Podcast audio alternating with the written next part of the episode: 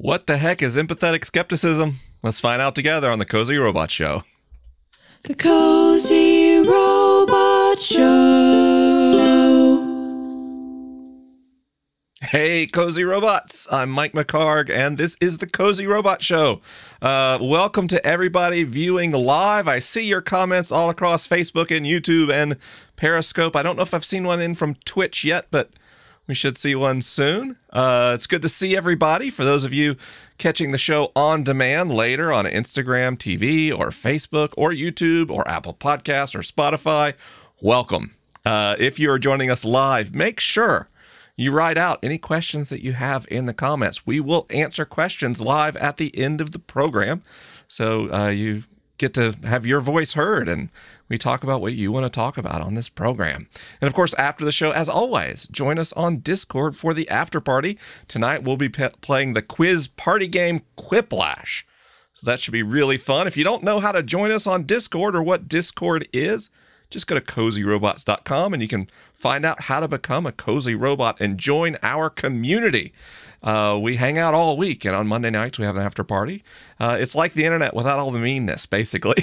it's a lot of, a lot of social learning, a lot of socializing, and uh, no meanness. Oh, there come some comments from Twitch. Hello, everybody. A lot of comments tonight. Wow, a lot of live viewers. So it's good to see everybody. so uh, we have got quite the program uh, planned for you tonight, and um, well, I'd like to start with a little story, if that's all right. Uh, we're kind of uh, moving into a holiday week, so I hope you all are staying safely at home, but enjoying uh, some kind of a break from your regular routine. And um, that's kind of how this episode came into being. Uh, Victory Palmisano is the show's uh, producer. Um, Victory kind of runs everything. I'd be, we could call Victory the showrunner, I think, without any uh, exaggeration. And Victory was having a conversation with a dear friend of mine, Corey Pig. Corey uh, is a close friend and been very involved in all the work I've done for years. Helped out with uh, things we did with the liturgists. Uh, has helped out a lot with Science Mike stuff, and is just a brilliant wonderful human being. And they were connecting, and Corey was commenting about how great this show looks, which I loved hearing that because we have worked hard on the production quality of this program. Uh, so that was a great piece of feedback. And then Corey asked Victory, but what is this show about? I don't get it. I mean, what is a cozy robot? so um, we thought maybe it'd be a good week to kind of talk about what this program is about. And you might think, what? A meta show? I don't want to hear a show about the show. Um, I promise this is going to be uh, a great episode of the program. It's going to be all about what we're here to do and will stand on its own as an engaging experience, I'm sure.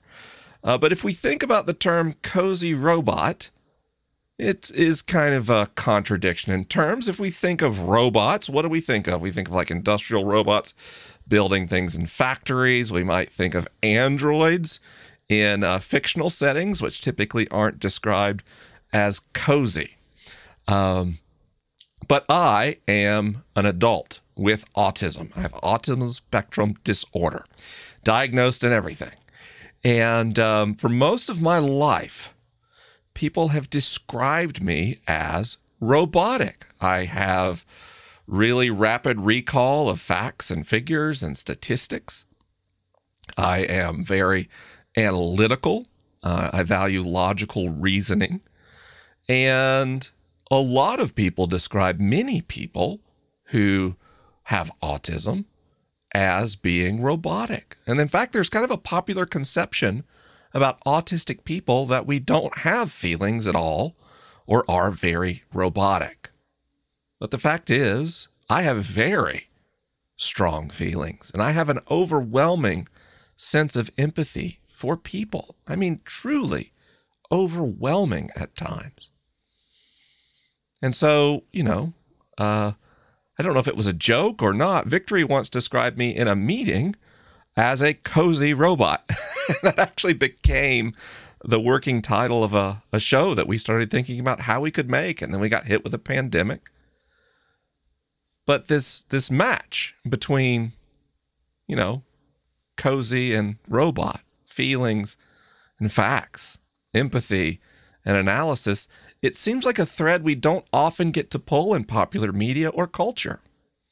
And when we started to make this program, oh wow, AJ, what a wonderful statement.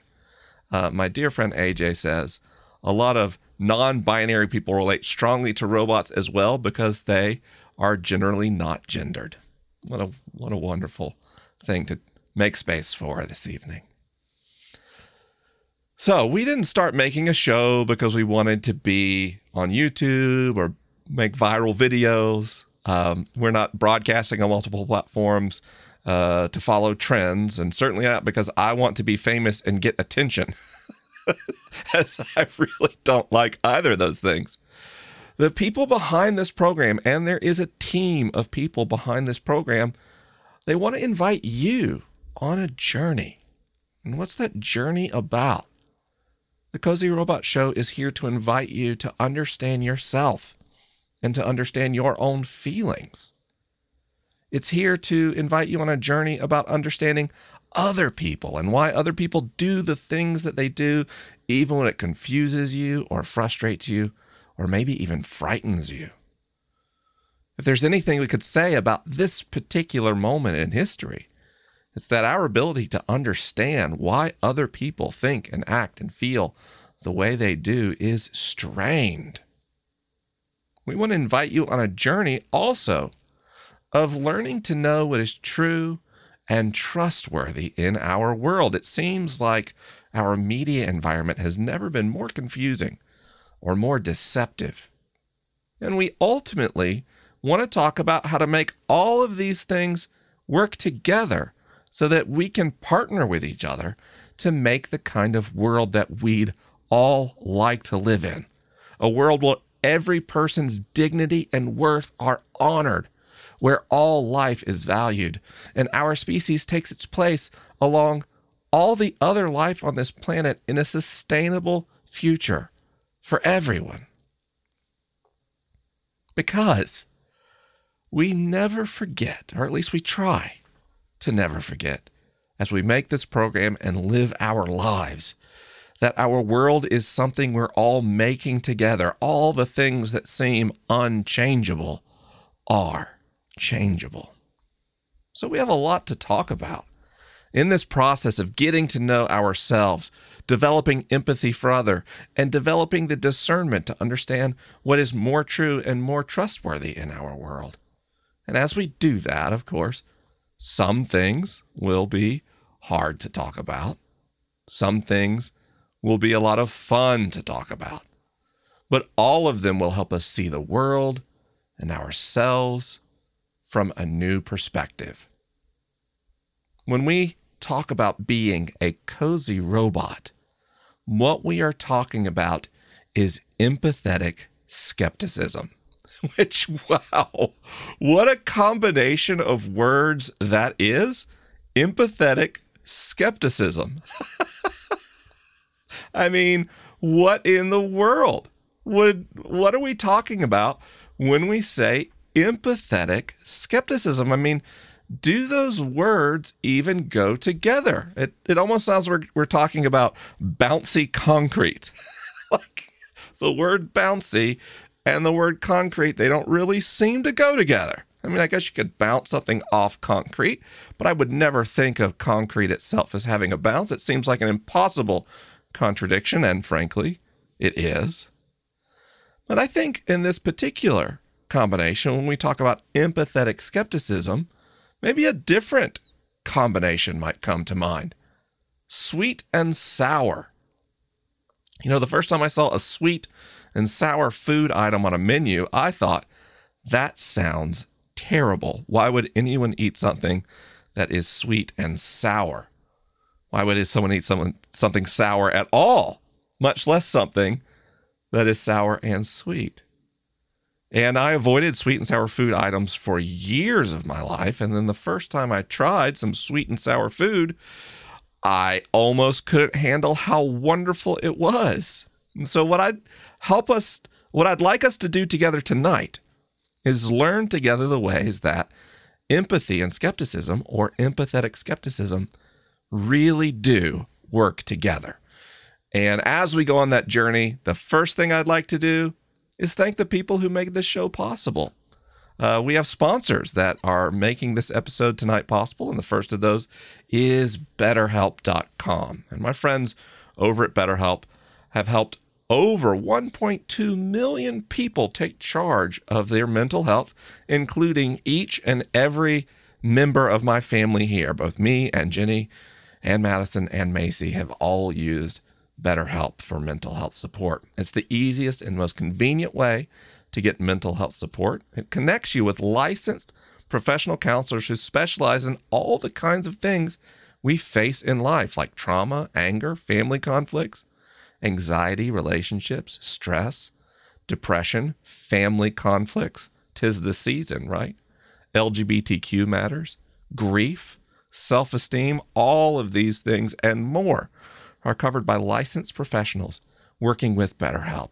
You can connect with your counselor via chat or text or calls or video, and BetterHelp will help you find that counselor. You know, one of the hardest things about therapy is finding someone to work with, and they connect you through their service. You go to betterhelp.com slash cozy robots you fill out a questionnaire and they connect you with a counselor you're going to love.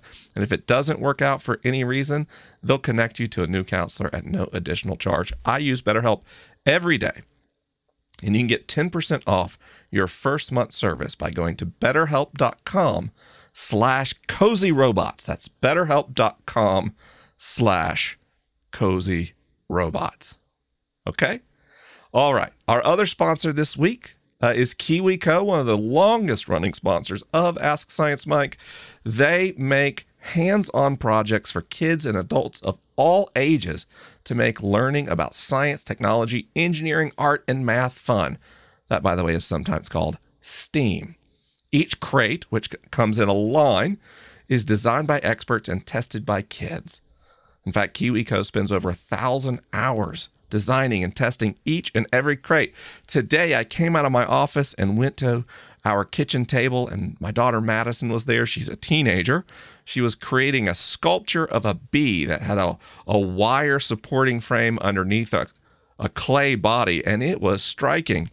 And everything she needed to do that project, as always, was included in the KiwiCo crate. You never have to make a run to the store for something that's not included. KiwiCo is a wonderful service, especially in this era where families are spending more time at home.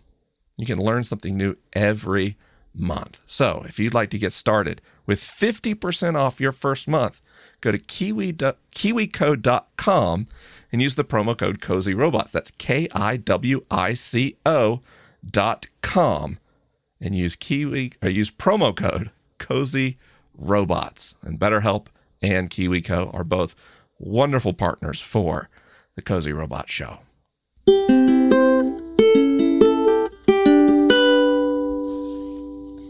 Well, if we're going to talk about empathetic skepticism, I suppose we should begin by talking about empathy.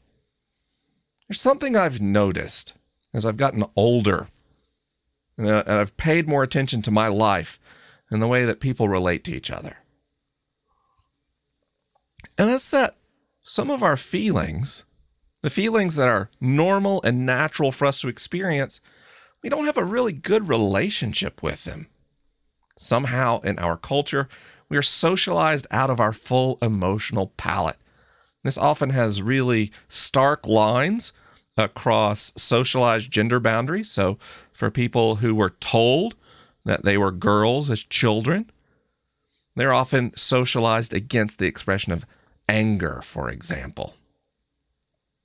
While people who are told as children that they are boys, they're often socialized against uh, expressing fear or sadness. I know I was certainly socialized against expressing sadness. It's called a cry bear, baby. You're told I cried like a girl, and I want to be really clear here. I had supportive parents. My parents were supportive of my feelings, but the larger culture plays a role in what feelings we are allowed or that we perceive that we're allowed to express. And even our parents, when they do our best, I am a parent and I have certainly done this. The micro expressions we make in response to our children's feelings, you know, infants and children have very sensitive brains, and they're constantly looking for cues of what is okay and what's not. Jenna on YouTube just let me know that they just got another KiwiCo box today and it's a walking robot. How wonderfully on theme that is. I promise we didn't plan that. Although I've done that crate, that's a really fun one. Anyway, so now this this is a problem. The, the way that we are socialized out of certain feelings, right? So if we tell um, we tell men that they're not allowed to be sad, well, sadness has a job. All of our feelings have jobs to do. Our feelings tell us about our environment and our relationship to our environment. Sadness is a feeling that has a job, and that job is to tell us that something in our environment is not okay. It's not an immediate threat to our survival, but it's our body's way of telling us to pay attention. Sadness is a feeling that says, pay attention. In the same way that when we tell women that they're not allowed to be angry, and if they are angry, they're a bitch, then women don't get access to the information that anger is supposed to deliver. And what, what job does anger have? Well, that feeling's job is to let us know when our safety is in question when our boundaries are being pushed. And so, as we get in this complex relationship with our own feelings, we have to introduce new feelings and new behaviors to get away from feelings like we, we feel like we don't have access to. We have some kind of a dysfunctional relationship with. And when we can't access our own feelings, it makes it hard for us to empathize with feelings of others. So, I have a particularly complicated relationship with anger. Anger scares me, frightens me deeply. And so when people have anger, even when that anger is legitimate, all I can focus on is the fear that I feel in response to their anger. And so, although I'm a very empathetic person, empathy, of course, being the resonance we feel in response to the feeling of another, and it's very different than sympathy. When we can't access empathy, our behaviors become more centered around ourselves and our feelings and the people sociologists would call our in group. Our in group is those whose uh, sense of belonging allows us to experience social approval. Or, excuse me, I got that backwards. The people whose approval allows us to experience social belonging, our in group. And our in group applies what? That there is an out group. Now, here's why empathy is really important in the kind of world we're trying to build together. Because anger is a perfectly fine feeling. Anger is a wonderful feeling. I'm learning just how great anger is. We get confused about anger. We think of anger like we think of rage. Rage was this explosive, frightening feeling that often is aggressive and makes other people feel unsafe. But anger doesn't have to be explosive. One could be angry and say, I'm angry or just your face be flush as you speak. But if someone else has a dysfunctional relationship to their own anger or has experienced trauma in relationship to anger, well, then when someone else experiences anger, you can't hear what they're saying. Well, guess what? There's a lot of justifiable reasons to be angry in our world. Gosh, I am so angry these days. I really am. Well, gosh, Mike, what are you angry about? I posted posted a video over the weekend on Instagram. and it was an angry video. And I'm angry because people are prioritizing their own feelings over our collective health. Excuse me, in response to this pandemic. I'm angry because so many people are dying who don't need to die. And as I look at studies, what's driving the case spread in our country right now is, gosh, it's mainly in home gatherings. And a lot of those in home gatherings are affluent white people who have access to good health care. And so if they gather together and they get sick and then they have medical care, they're fine. But remember, when we have a pandemic, you're the most contagious from COVID 19 when you don't know you have it gen- generally, either asymptomatic or you're pre symptomatic. That's when you're the most contagious. And so you go get groceries or you go run errands or whatever you do. And then someone who's an essential worker contracts COVID 19. And then they get sick or their family members get sick and, and then people die. And I've been very angry about that as I've heard friends and family and randos on the internet describe why one given trip or one given gathering is indispensable for them. And all I can think of is poor people and people of color who can't go to funerals while their loved ones die. And it makes me angry. I don't know if you've ever heard the phrase blood boiling. It makes my blood boil. Now, let's flip that around, lest you feel like I'm coming from some state of perceived self superiority. Gosh, I don't. Because when I first started learning, not about America's white supremacist history, which I'd always accept, accepted, but America's white supremacist present times. It was hard for me to learn that. Why? Because when I would hear racial justice advocates describe their life experiences, the things they live in their actual daily lives, I couldn't hear what they were saying. Why? Because they sounded angry. And when they sounded angry, what I felt was fear in response to their anger. Because after all, if someone's angry, they're not being reasonable, right? If someone's angry and I have a complex relationship with anger, I feel a need to distance myself from that person to get away from this frightening anger. And I want to be clear that when I was hearing racial justice advocates describe their experiences and they were angry, their anger wasn't inappropriate, it wasn't violent, it wasn't aggressive. My baggage got in the way. And this is why the empathy part of empathetic skepticism is so important. When we don't have a handle on our own feelings and on our own trauma and our own pain and our own fear, we don't have the space or the energy or the resilience in our lives to show up for other people. We can't hear about their experiences. We have to reflect so much on our own. To be a truly empathetic person means doing some hard work. It means taking ownership for our own feelings and our own mental health. It means learning in our relationships to name our needs, to ask for help and support when we need it, and take an active role in our own personal development.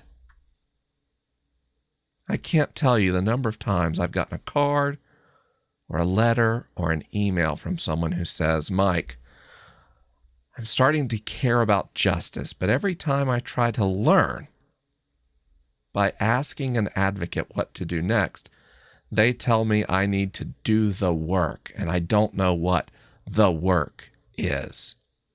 Friends, the work is learning to foster true empathy by learning to understand and take ownership of our own feelings.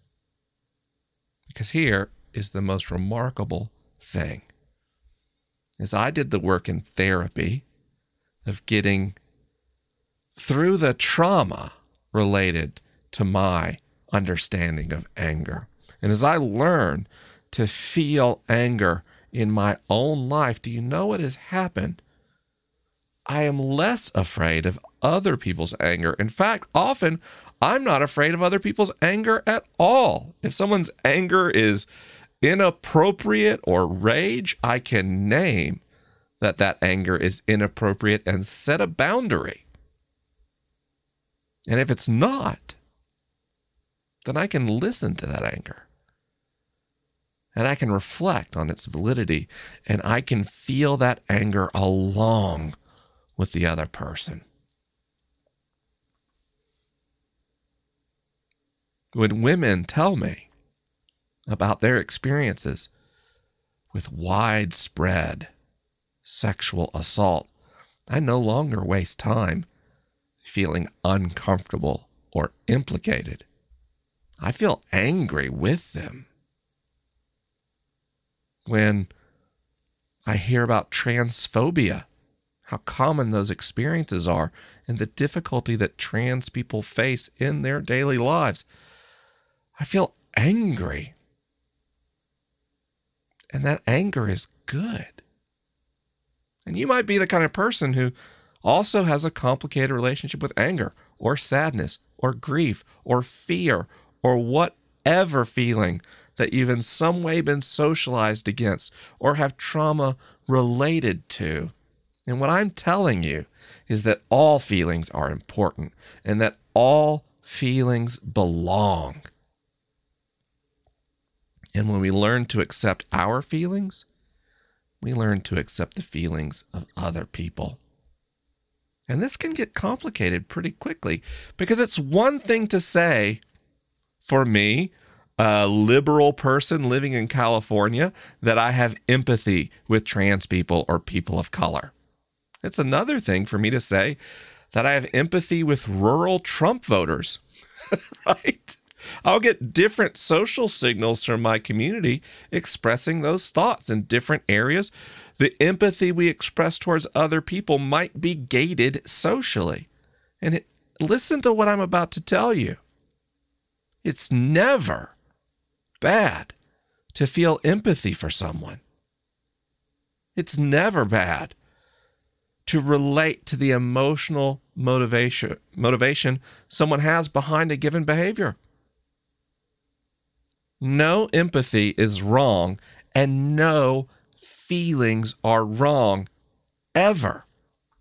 There's no such thing as a wrong feeling. Feelings, what? Give us information. So, to kind of speak to our current moment, do I have empathy towards the anxiety someone living in the rural Midwest may feel today? About their ability to secure a life for themselves and their families. Wow, yes. Do I have empathy for the cultural collapse that's happening in the rural Southeast? Absolutely. Absolutely. Do I even understand how people who feel left behind by the economic elites in the United States cheerfully cast their vote for Donald Trump to thumb their noses at those elites. Do I have empathy for that? Yes. I even have empathy for the ways that racial resentment develops in human psychology. I have empathy. But that doesn't mean that I approve of all behaviors and beliefs that come from feelings. So while feelings are never wrong, the beliefs that we form in response to our feelings and the actions we take in response to our feelings, now those can be misguided, those can be maladaptive, and those can do harm to other people. Empathy is so missing in our world today. We can understand people and empathize with them, without agreeing with them, condoning the things they do, we can empathize people while actively working against what they're trying to do to other people. I don't know if you saw recently, Dave Chappelle did a monologue on Saturday Night Live, and my relationship with Dave Chappelle is quite complicated. I think Dave Chappelle is brilliant and witty, and I think that some of his humor is needlessly abrasive. And I'm not the kind of person who thinks anything goes in comedy. I think just because people giggle if you say something transphobic or homophobic, that doesn't mean you should. I think discretion is important in the things we say in the world. So I don't want to have somebody hear me saying, uh, I've watched this monologue and thinking I agree with everything Dave Chappelle says because I want to make sure my queer friends know I stand in absolute solidarity with you. But in Dave Chappelle's monologue, when he, a black man, talked about the behaviors of white people, behaviors that directly affected him and people he loves in terrible ways, he spoke with tremendous empathy and understanding. It actually moved me to tears. If you haven't seen the monologue, I would recommend watching that one. There will be some shocking moments. It's Dave Chappelle. But the empathy displayed there, the understanding without condoning and without approval, I thought offered us a map of how we can move in the world. Nicole on YouTube says, When is it empathy or pity? I'm not sure how I can empathize with Trump supporters when there's so much factual and scientific evidence against supporting him according to their morals. Yeah, pity's easy. Pity's easy. When I pity someone, I stand over them. If I pity you, I'm better than you. When I empathize with you, I recognize our shared humanity and the true equality we share as people. And this is this is tough stuff. I think Donald Trump was an incredibly dangerous president. I think he did untold harm to our society and the most vulnerable and marginalized people within it. I'm not sure for the rest of my life I will be able to think without gritting my teeth of what happened at the border and of those children separated from their families. But I don't pity Trump voters. Sometimes I pity Donald Trump, but I'm working on that. I have empathy with Trump voters. I really do. And I'm not saying you have to.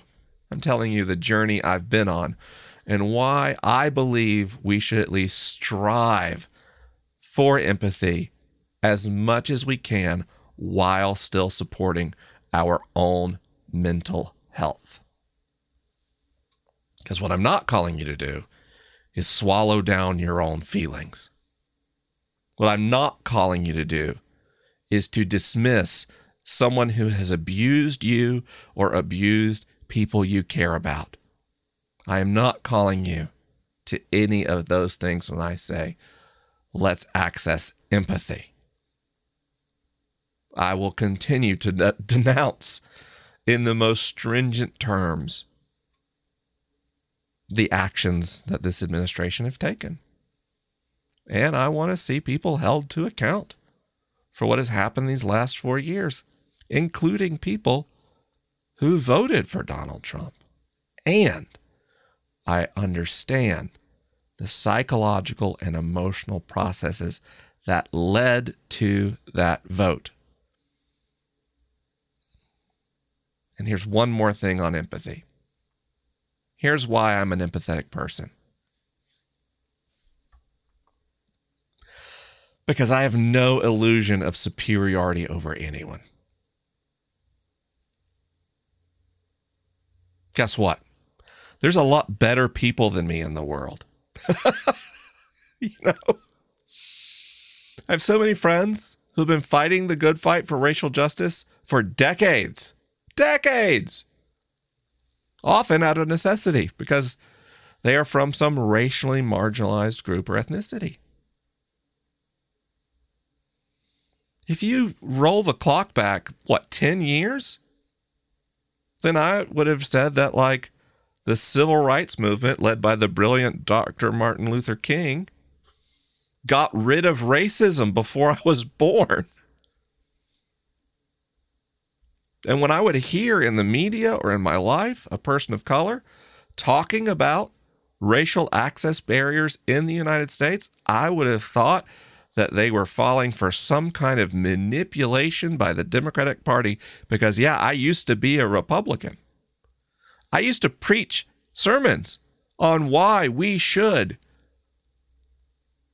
love the sinner and hate the sin.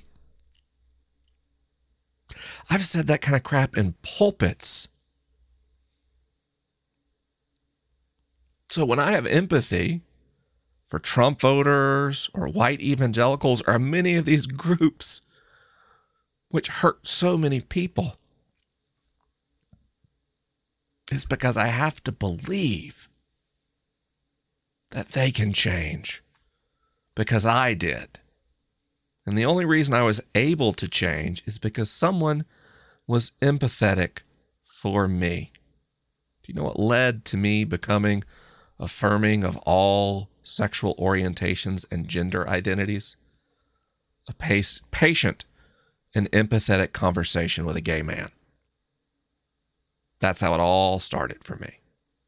It was empathy that helped me start to open my eyes and see one of the most profound things a person can see. And what is that? I saw that I was wrong. Empathy over and over and over and over for the last eight years has shown me that I am wrong, wrong about my attitudes towards LGBTQ people, wrong in my belief that white supremacy is a vanquished enemy in American society, wrong that men and women are both equal and treated as such. Wrong that the Americans with Disabilities Act secured access to everything in society for disabled people. Empathy has led me to those insights and not just my empathy, but the empathy that someone else had for me. Now, empathy is one half of empathetic skepticism, and we are 38 minutes into our program. so I suppose I should talk a little bit about skepticism as well. And skepticism, I think, is a wildly, wildly undervalued tool. And I think that's because skeptics tend to be assholes.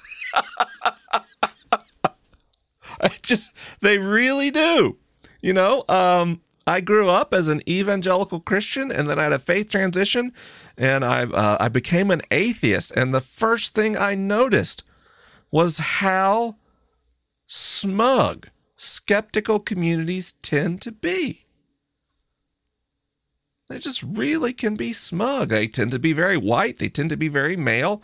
They tend to be very smug. Now that the white male part is getting better, and there are certainly some wonderful, open-minded, kind skeptics out there but often skepticism gets conflated with just kind of acting like you're smarter than everyone else.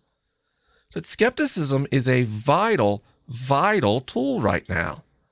And we have to be careful when we talk about skepticism because it is good to question everything. Listen to me. It is good to question everything. I would love to hear you question me. Uh, check, fact check everything I say. Do your own research. But when I say we should be skeptical and question everything, the very terms question everything and do your own research have been co opted by some of the least skeptical movements in human society.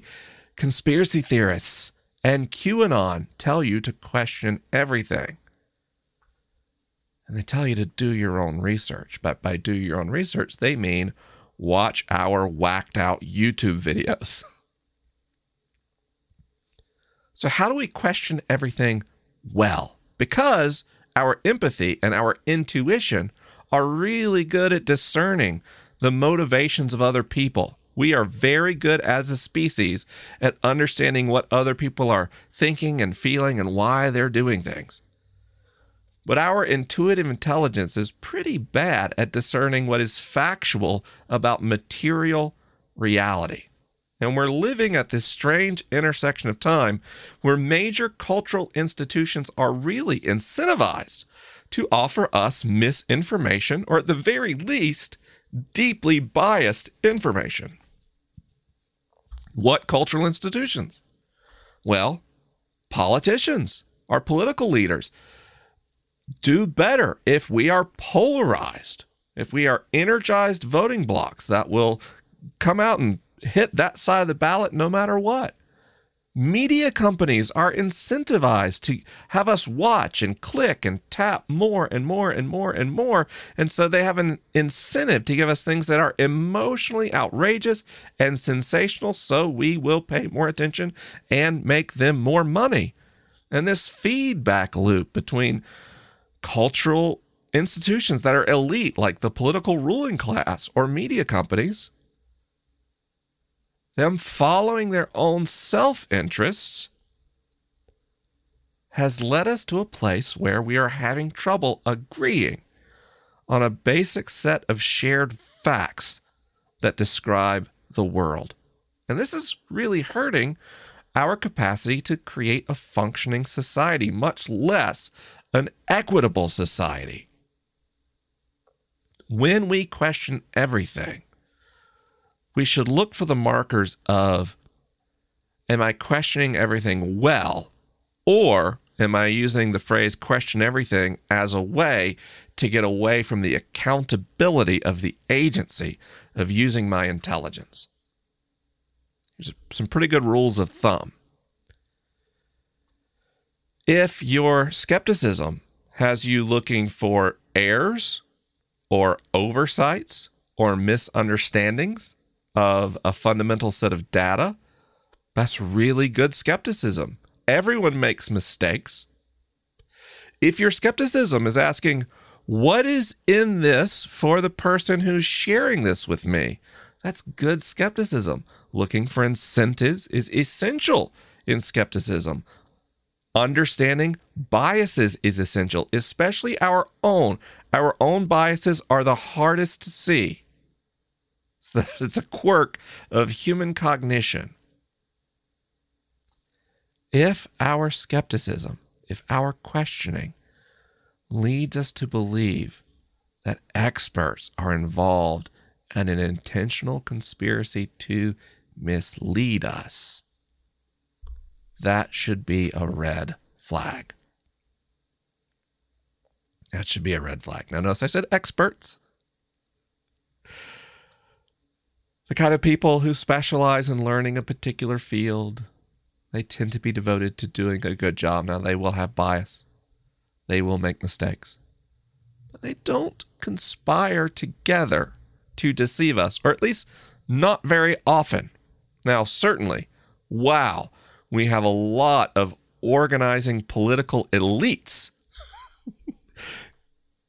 uh, deceiving us on purpose. That's definitely going on. But what I mean is, if your questioning of everything makes you question are NASA scientists working together to cover up a conspiracy that the world is actually flat and not roughly spherical? Okay, now our skepticism has gone too far.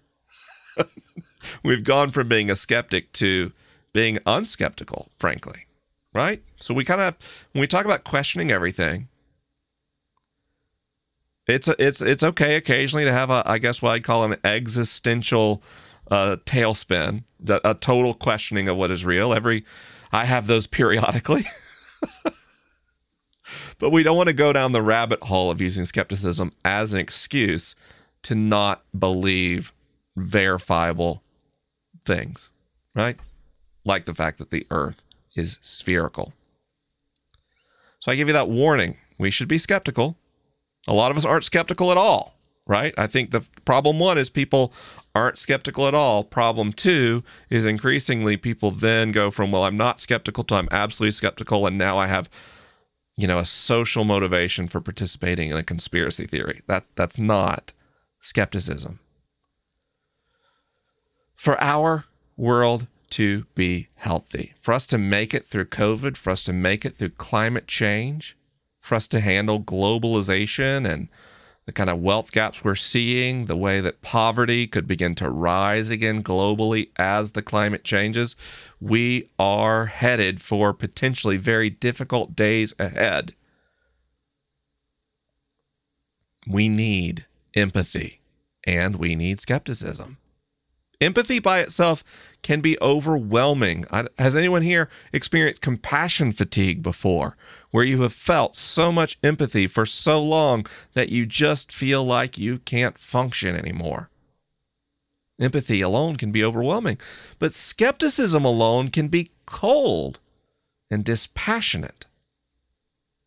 And wisdom in our lives comes from bringing our empathetic intuition and our skeptical cognition and bringing them together.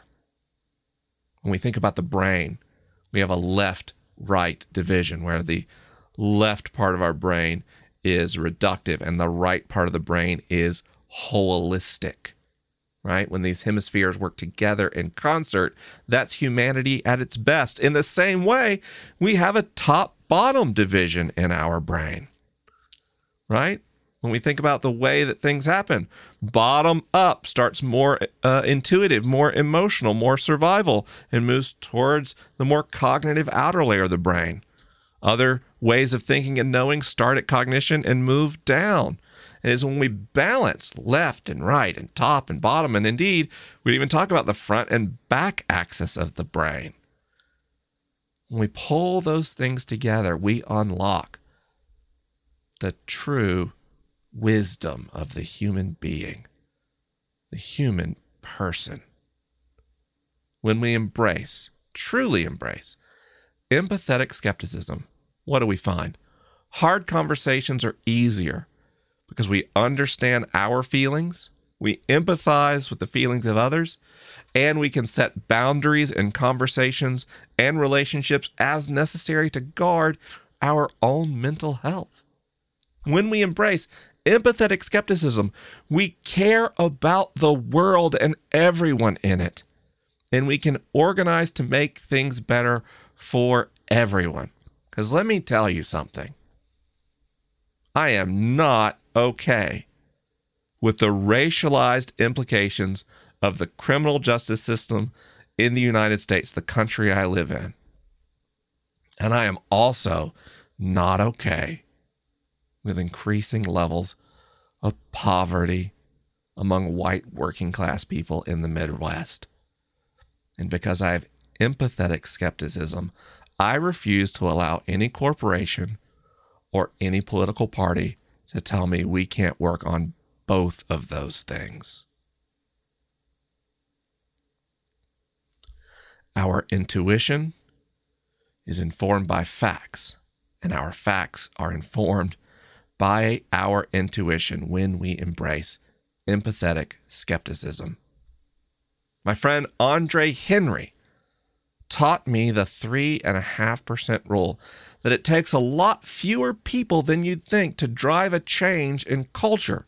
3.5% people in any society, all in, can change things for the better and forever. So we don't need to get 100% of the world to embrace empathetic skepticism. If we hit 3.5% in any given population, that is enough to make a difference.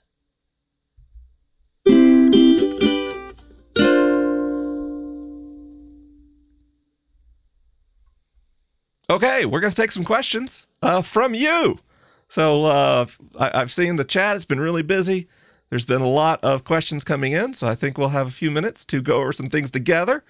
Uh, this first one uh, is from uh, Joseph McCormick, who says, "Can you talk about the possibility for empathy slash empathetic skepticism between people who have grown up in secular community and are non-religious, with those who are deeply religious?" Joseph, what a wonderful question.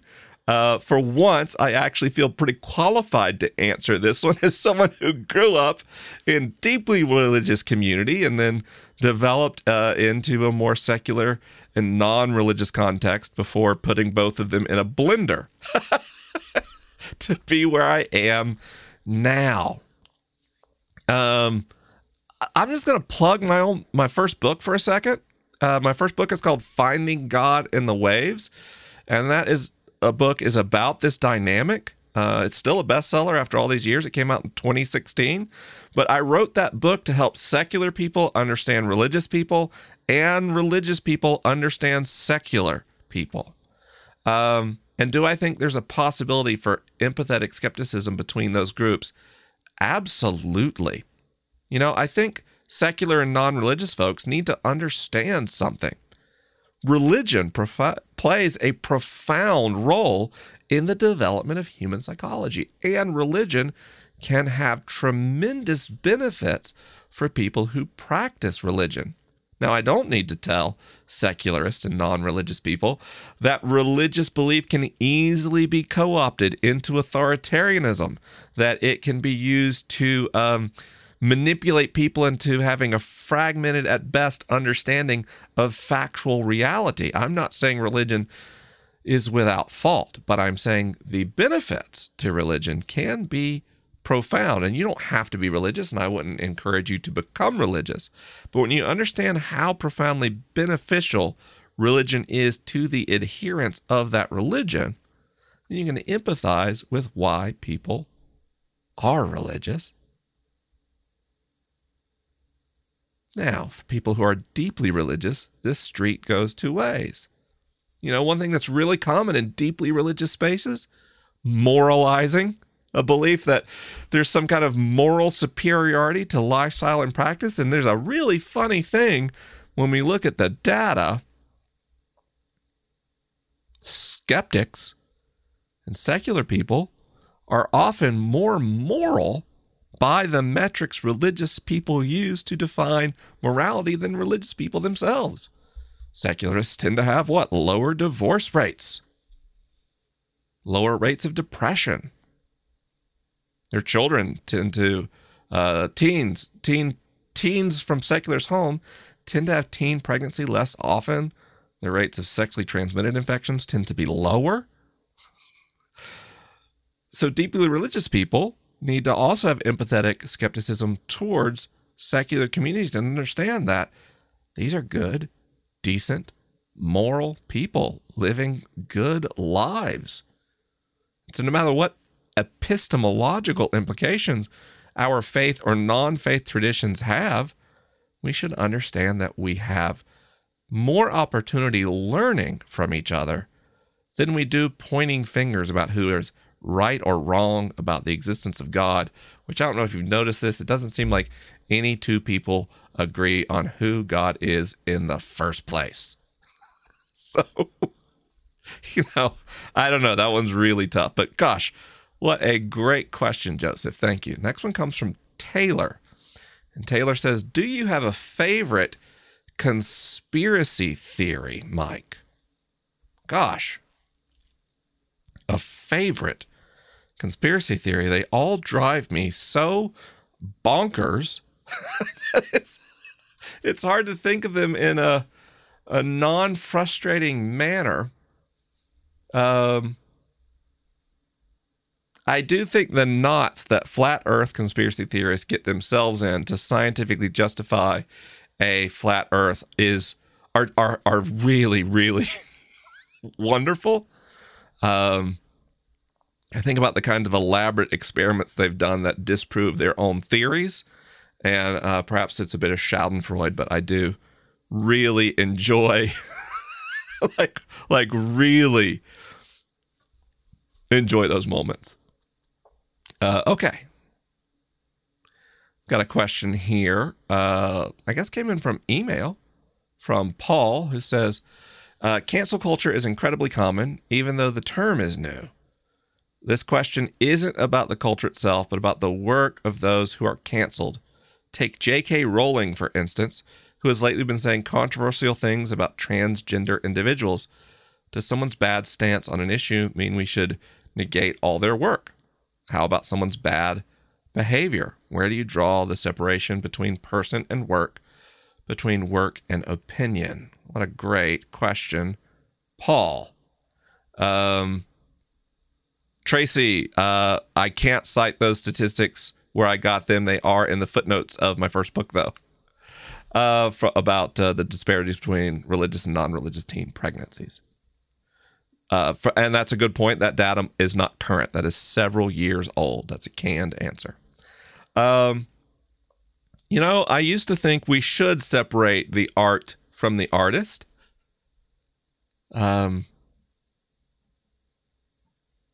an artist should face consequences for what they say, but it shouldn't reflect into their art. And then I watched a stand up comedy special called Nanette by Hannah Gadsby.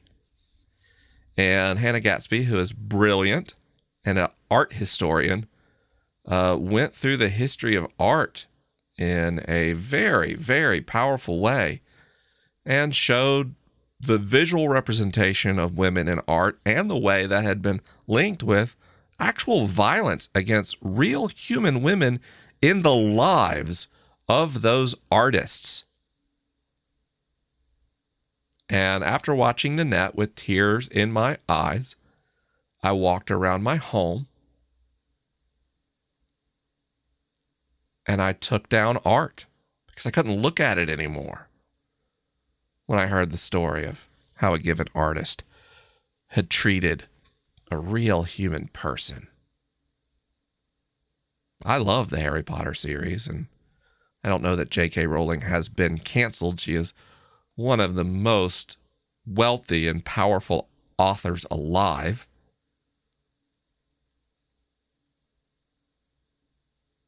But as much as I love Harry and Ron, and especially Hermione, as much as I love watching them take on corrupt bureaucrats and dark wizards alike. I can't look at that work the same way anymore. Because I know too many trans people who found comfort in those pages and for whom that comfort has been taken away by the words of the artist long after the art is done. I don't know.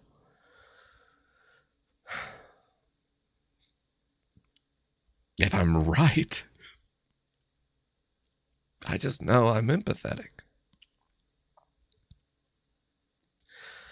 And, uh, yeah,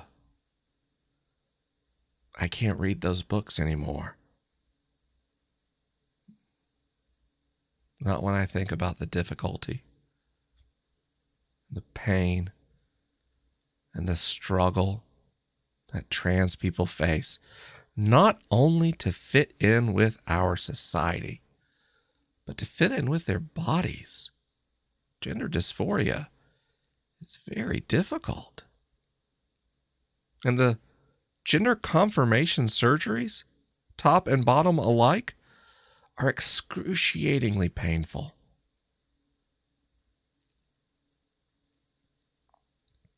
And for people to work so hard to find comfort in their life and in society. And then to be attacked by one of my heroes. Well, that hero can be my hero no more. And those books can no longer be my favorites.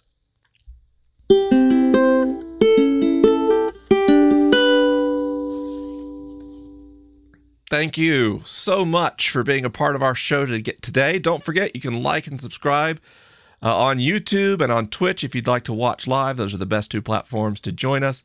You can follow and like on any and all social channels. And don't forget our patrons, the Cozy Robots. You can join us there by going to cozyrobots.com.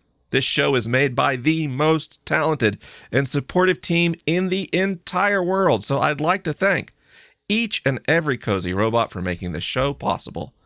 I'd like to thank our producers, Victory Palmazano, Tanner Hearn, and Greg Nordine. I'd like to thank the people who wrote and recorded the show's music, Madison McHargue and Macy McHargue, my daughters. Production support was provided by Andrew Galucky. Our social media manager is Grace Vaughn. Production support and assistant to Mike is Caitlin Hermstad. Designed by Sydney Smith. Motion graphic design by Landon Satterfield.